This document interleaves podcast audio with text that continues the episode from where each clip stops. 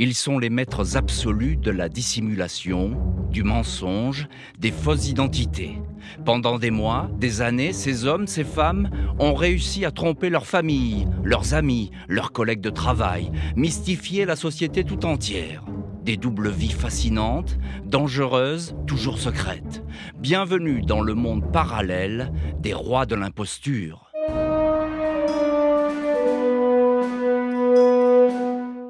Je suis Jean-Alphonse Richard, vous écoutez Les Imposteurs. Dans ce podcast, je vais vous raconter des vies invraisemblables, des personnages qui sont devenus des virtuoses du mensonge, au point parfois de ne plus savoir qui ils étaient vraiment. Simples affabulateurs, criminels ou escrocs, ils ont passé leur temps à travestir la réalité, à devenir un autre qui serait enfin respecté, reconnu et admiré, une soif de reconnaissance effrénée qui mène toujours à l'imposture.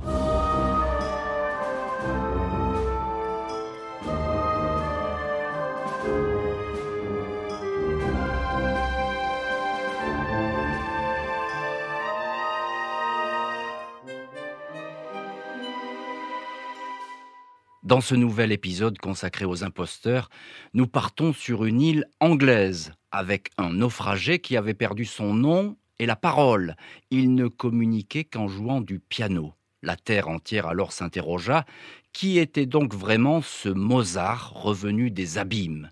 Voici donc l'histoire d'Andrea Grassel, roi de l'imposture.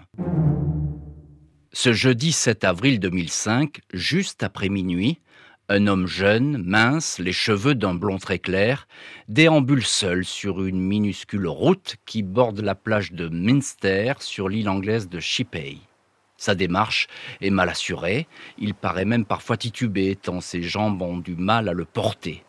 Il courbe le dos dans le vent qui cette nuit-là souffle en rafale sur le Kent au sud de l'Angleterre. L'une des premières personnes à apercevoir cette silhouette errante est un patron de pub qui rentre chez lui. Il l'observe et pense que cet homme désorienté a trop bu et qu'il ne doit même pas savoir où il se trouve. La curieuse tenue qu'il porte laisse penser qu'il sort tout juste d'une fête de mariage. Un costume qui ressemble en fait à un habit de soirée, un smoking et une chemise blanche. Ses vêtements, tout comme ses cheveux, sont trempés et maculés de sable. L'individu, qui grelotte, était sans doute totalement ivre. Il est tombé à l'eau, il s'est débattu, puis les vagues ont fini par le déposer sur la petite plage. Les courants sont puissants sur cette île de Shippey, presque à la pointe sud-est de l'Angleterre. Il n'est pas rare d'y découvrir des corps de noyés. L'homme, en costume détrempé, est craintif. Il fait un pas en arrière quand on s'approche de lui. Il a le regard fixe et il ne dit pas un mot. Les policiers de garde du commissariat de Sheerness arrivent sur place et n'ont pas davantage de succès avec l'individu. Il ne semble pas comprendre ce qui lui arrive ou ne pas comprendre tout court ce qu'on lui raconte. Impossible de savoir ce qui s'est passé. Les policiers imaginent qu'il a peut-être été agressé ou a eu un accident de la route, mais il ne porte ni blessure, ni coupure, ni trace de coup. Dans le doute, on le transporte à l'hôpital le plus proche, le Medway Maritime Hospital à Gillingham, pour qu'il y subisse des examens. Le personnel médical au chevet de ce patient qui n'a pas de nom est pour le moins perplexe. Le jeune homme n'est manifestement pas sourd. Il est capable d'obéir aux consignes et aux recommandations du personnel, mais c'est comme s'il n'entendait pas. Il ne dit pas un mot. Les policiers et le personnel médical qui ont fouillé ses affaires n'ont trouvé aucune pièce d'identité, aucune pièce de monnaie, aucune clé et pas de ticket de transport. Le costume et la chemise semblent neufs, mais un détail curieux attire l'attention. Les habits sont dépourvus d'étiquette.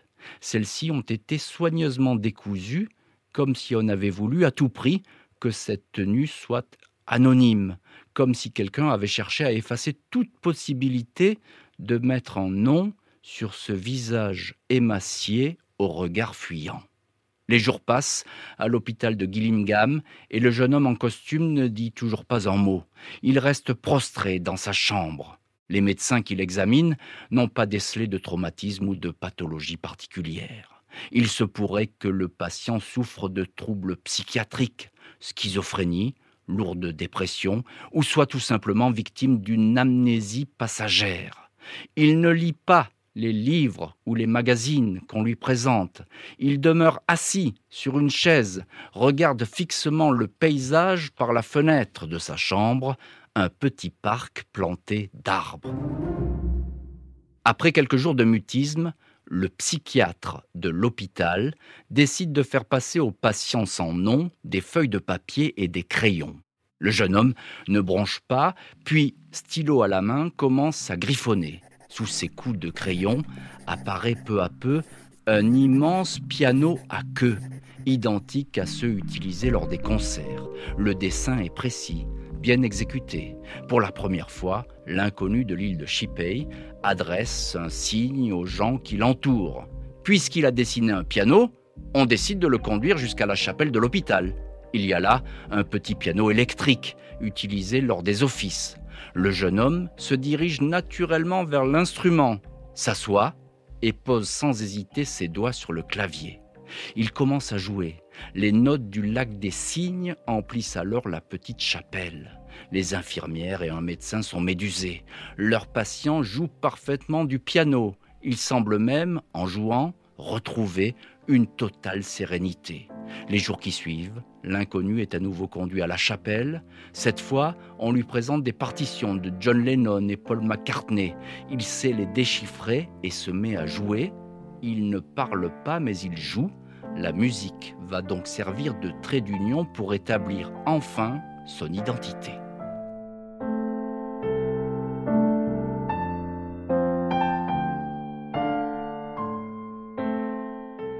Les médecins, tout comme les policiers du Kent, n'ont désormais plus beaucoup de doutes sur le jeune homme.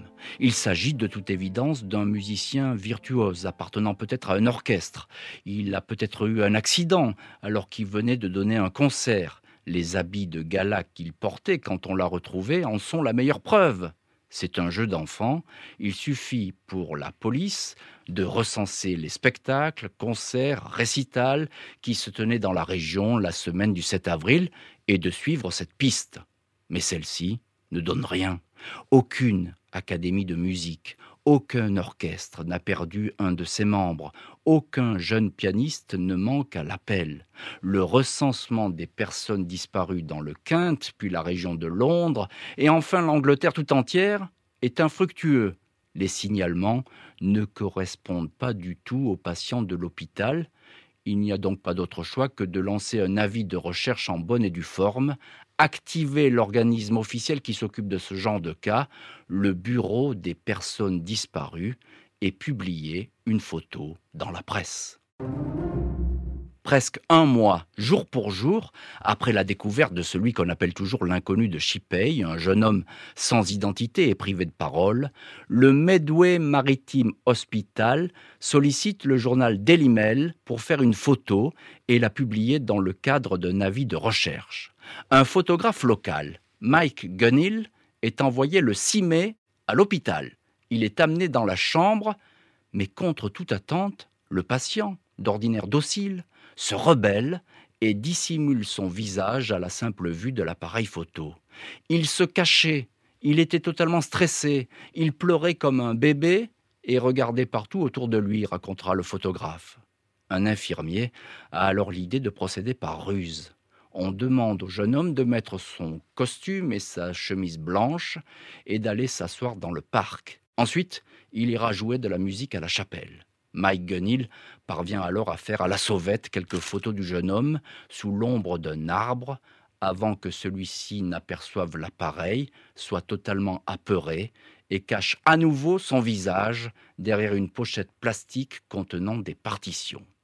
Une semaine plus tard, L'inconnu de l'hôpital a un nom qui va aussitôt faire le tour du monde. Pianoman, L'homme au piano, titre le dimanche 15 mai le journal Mail on Sunday. L'article raconte dans le détail cette incroyable histoire, celle d'un prodige musical retrouvé hagard sur une plage du Quinte, pianiste virtuose qui ne prononce pas un mot. Qui est donc ce Wolfgang Amadeus Mozart qui n'a pas d'identité mais un visage maigre, des traits creusés, un regard inquiet, des cheveux tellement blonds qu'ils paraissent blancs la fièvre médiatique monte alors brutalement autour de Pianoman. Son aventure fascine les journaux, les télés et les radios du monde entier. Toutes les spéculations sont admises. La plus romanesque est celle bien sûr d'un jeune pianiste romantique en proie à une peine de cœur et qui aurait perdu la raison. À moins qu'il ne s'agisse d'un musicien qui aurait craqué après une désastreuse audition au point de perdre une partie de la raison. On pense aussi à quelqu'un mentalement dérangé qui n'aurait plus de famille ou encore plus simplement à un immigrant illégal tombé d'une embarcation comme le soutient le patron qui tient le pub sur la route où l'individu a été retrouvé. Quoi qu'il en soit, Pianoman est le plus célèbre des inconnus. Un producteur de Hollywood confirme qu'un tel scénario ferait rêver le cinéma. Un romancier, Chris Palling, fait savoir qu'il a déjà commencé à écrire l'histoire de Pianoman. Tout le monde s'emballe, même si pour le moment, le musicien anonyme demeure silencieux, drapé dans son insondable mystère. Dans les semaines suivantes, la pression médiatique est telle que Pianoman est transféré dans un établissement psychiatrique mieux sécurisé, le Little Brook Hospital à Dartford. Le journal populaire The Sun essaiera en vain de lui faire passer un petit piano électrique afin de faire une photo dans sa nouvelle chambre. De son côté, le Bureau des personnes disparues reçoit des dizaines de messages de personnes qui affirment connaître Pianoman. Il y aura au total un peu plus de 1500 messages adressés aux autorités britanniques. La majorité sont fantaisistes, émanant souvent de femmes déclarant qu'il s'agit de leur fiancé ou de leur mari qui aurait abandonné le domicile conjugal. Même une députée danoise affirme qu'elle a reconnu en photo son mari qui a disparu. Tous les signalements sont passés au crible par la police anglaise. Un mime polonais, Darius Didminski, est catégorique. Ce jeune homme est un Français, un musicien de rue qui s'appelle Steve Mason. Des vérifications sont entreprises. Elles sont positives. Steve Villa Mason est un pianiste qui a des cheveux courts, un visage mince et habite Nice, sauf que ce musicien n'a pas mis les pieds en Angleterre à cette époque et qu'il est bien vivant, en bonne santé sur la côte d'Azur. Il suffit que le porte-parole de l'hôpital confie que Pianoman a montré du doigt un drapeau suédois pour que les signalements émanant de Stockholm fleurissent, le pianiste classique suédois Martin Sturfitt est obligé de démentir, il n'est pas pianoman. Une autre piste musicale retient toutefois l'attention des autorités. Cette fois, le renseignement vient de Prague. Le batteur d'une formation de rock explique avoir reconnu un pianiste avec lequel il a longtemps joué, un certain Thomas Matt. Un deuxième musicien confirme que Thomas Matt est bien la personne recherchée. Il décrit un jeune homme qui aurait la trentaine mais qui a toujours fait beaucoup plus jeune, ancien pianiste classique, spécialiste de Chopin et de Liszt, devenu rocker. Thomas Matt était récemment parti en Angleterre pour se faire soigner. Il serait dépressif et aurait peut-être voulu se faire de la publicité pour relancer une carrière en perdition. Cette hypothèse n'est pas écartée, d'autant plus que la famille du musicien ne réagit pas et ne dément pas. Il lui faudra plusieurs jours pour qu'elle sorte de sa réserve et indique que Thomas Matt n'a rien à voir avec Pianoman.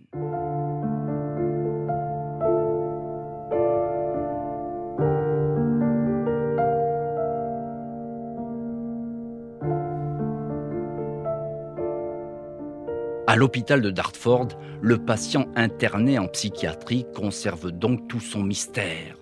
La direction a installé un piano droit dans sa chambre, seule thérapie qui pourrait l'aider à retrouver la mémoire. Mais rien ne se passe. Pianoman reste prisonnier de sa musique et de son mutisme. Après quatre mois d'hospitalisation et la visite de nombreux spécialistes, le patient X n'a fait aucun progrès. Les médecins se demandent si le jeune homme n'aurait pas subi une opération le privant mécaniquement de la parole. Ils aimeraient pratiquer une endoscopie, mais l'opération qui nécessite l'accord du patient ou de sa famille est légalement impossible. Une page définitive semble se tourner quand le 8 août, les médecins annoncent n'avoir plus guère d'espoir de trouver un jour la vérité. À leurs yeux, Pianoman risque de rester une énigme totale, médicale et policière. 134 jours se sont écoulés entre la découverte de ce jeune homme errant en smoking détrempé près d'une plage du Quinte et ce vendredi 19 août 2005. Ce jour-là, l'infirmière qui s'occupe de ce patient qui n'a jamais dit un mot et joue seulement du piano, lui pose une question routinière. Est-ce que vous allez nous parler aujourd'hui? Mais cette fois, à la place du silence, c'est une voix légèrement éraillée et teintée d'accent étranger qui lui répond Oui, je crois que je vais vous parler. À la stupeur de l'infirmière succède un entretien en tête-à-tête avec un médecin psychiatre. Le jeune homme a retrouvé la voix qu'il n'avait jamais perdue et la mémoire qui est restée intacte. Il est allemand, il s'appelle Andreas Grassel, originaire d'un petit village de Bavière où il vit avec ses parents et ses deux sœurs. Il est loin d'être un virtuose du piano, mais un simple amateur qui a appris la musique à l'âge de 10 ans sur les bancs de l'école. Quand on lui a présenté une feuille et des crayons, l'idée de dessiner un piano lui a spontanément traversé l'esprit. Andreas Grassel explique qu'il est homosexuel et qu'il n'a jamais été bien accepté en tant que tel dans son village de Bavière. Il aurait traversé une phase de lourd désespoir, aurait pris le ferry jusqu'à l'Angleterre avec l'intention de se suicider en se jetant à l'eau, mais sa tentative aurait échoué. Pianoman n'était donc pas un génie perdu ou un poète maudit de la musique classique, mais un jeune garçon fragile et instable. Grassel n'explique pas pourtant pourquoi il s'est caché au photographe à l'hôpital, pourquoi il a gardé aussi longtemps le silence. Le fait est que désormais il a des fourmis dans les jambes et n'a qu'une envie, rentrer en Allemagne. Il dit tout ignorer de sa célébrité extérieure, qui pourtant était largement commentée à l'hôpital quand il gardait le silence. Andreas Grassel rentre donc en Allemagne, rapatrié par son ambassade qui lui fournit un nouveau passeport. Curieusement, ses parents, Joseph et Christina, des fermiers qui habitent le hameau bavarois de Prosdorf, une cinquantaine d'âmes, ne se sont jamais manifestés durant l'absence de leur fils. Ils ont pris un avocat, maître Jürgen Linhart, qui répond à leur place et centralise les demandes des journalistes. L'avocat indique que les parents avaient parlé au téléphone à leur fils au mois de mars, qui voyageait alors en France, séjournait en Bretagne, à Pornic, avec un ami, puis ensuite n'avaient plus eu de nouvelles. Au bout de quelques semaines, ils auraient alerté la police française sans résultat. Alors que la planète entière se passionnait pour Pianoman, les parents Grassel n'auraient jamais fait le rapprochement entre l'absence d'Andreas et l'affaire anglaise. La photo n'avait pas été publié dans le journal local L'écho de Bayreuth, explique l'avocat qui ajoute Même quand ils ont vu la photo, ils n'ont pas reconnu leur fils qui porte normalement des lunettes et n'a pas les cheveux aussi clairs. Andreas Grassel ex-pianoman se cache. Personne à Prosdorf n'arrive à dresser un portrait documenté du jeune homme. On sait simplement qu'après avoir accompli son service civil dans un hôpital de Sarrebruck, il est parti travailler en France. Des petits boulots à droite, à gauche, à Paris, en Bretagne, une vie secrète que même ses parents ignoraient. Une semaine après son retour à Prosdorf, Andreas Grassel sort de son silence pour se confier au tabloïd anglais The Mirror. Interview exclusive. Il raconte volontiers être passionné de musique, savoir jouer la sonate au clair de lune de Beethoven, interpréter du Mozart, Bach et Schubert, même si le chaplain de l'hôpital dira qu'il entendait frapper toujours les mêmes notes. Grassel assure à nouveau qu'il ignorait tout de la déferlante médiatique autour de sa personne et refuse de donner le moindre détail sur son voyage en Angleterre, comment il s'est retrouvé sur cette plage du Quinte, Pas un mot sur la raison de son très long mutisme face au personnel soignant, ni sur sa vie privée, son orientation sexuelle, sujet qui, dit-il, ne regarde que lui.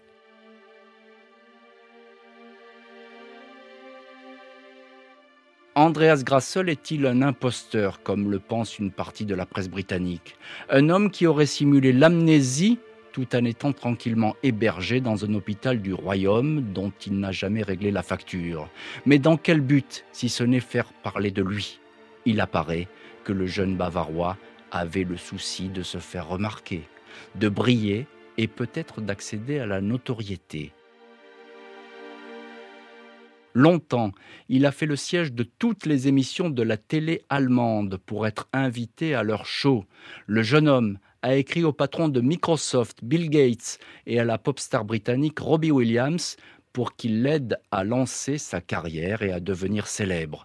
Dans le journal local, il signera finalement une chronique très amère à propos de la gloire facile des chanteurs et des stars de la télé-réalité, avouant au passage J'aurais tellement aimé être un millionnaire. Le père d'Andreas affirmera être inquiet pour la santé de son fils, mais indiquera qu'en aucun cas il était un imposteur.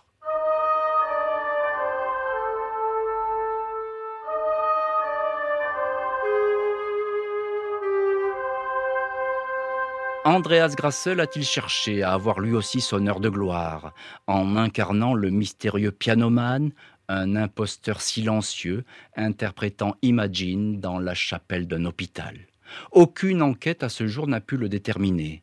Pianoman a depuis disparu du paysage médiatique.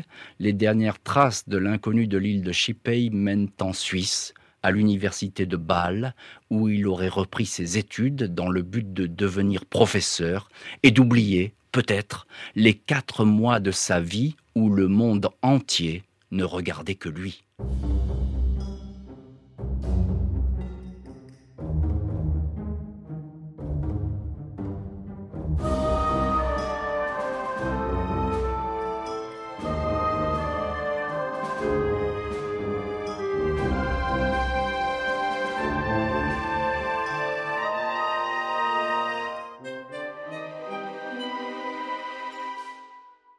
Vous venez d'écouter un nouvel épisode des Imposteurs, un podcast réunissant une collection de portraits des maîtres absolus de l'imposture.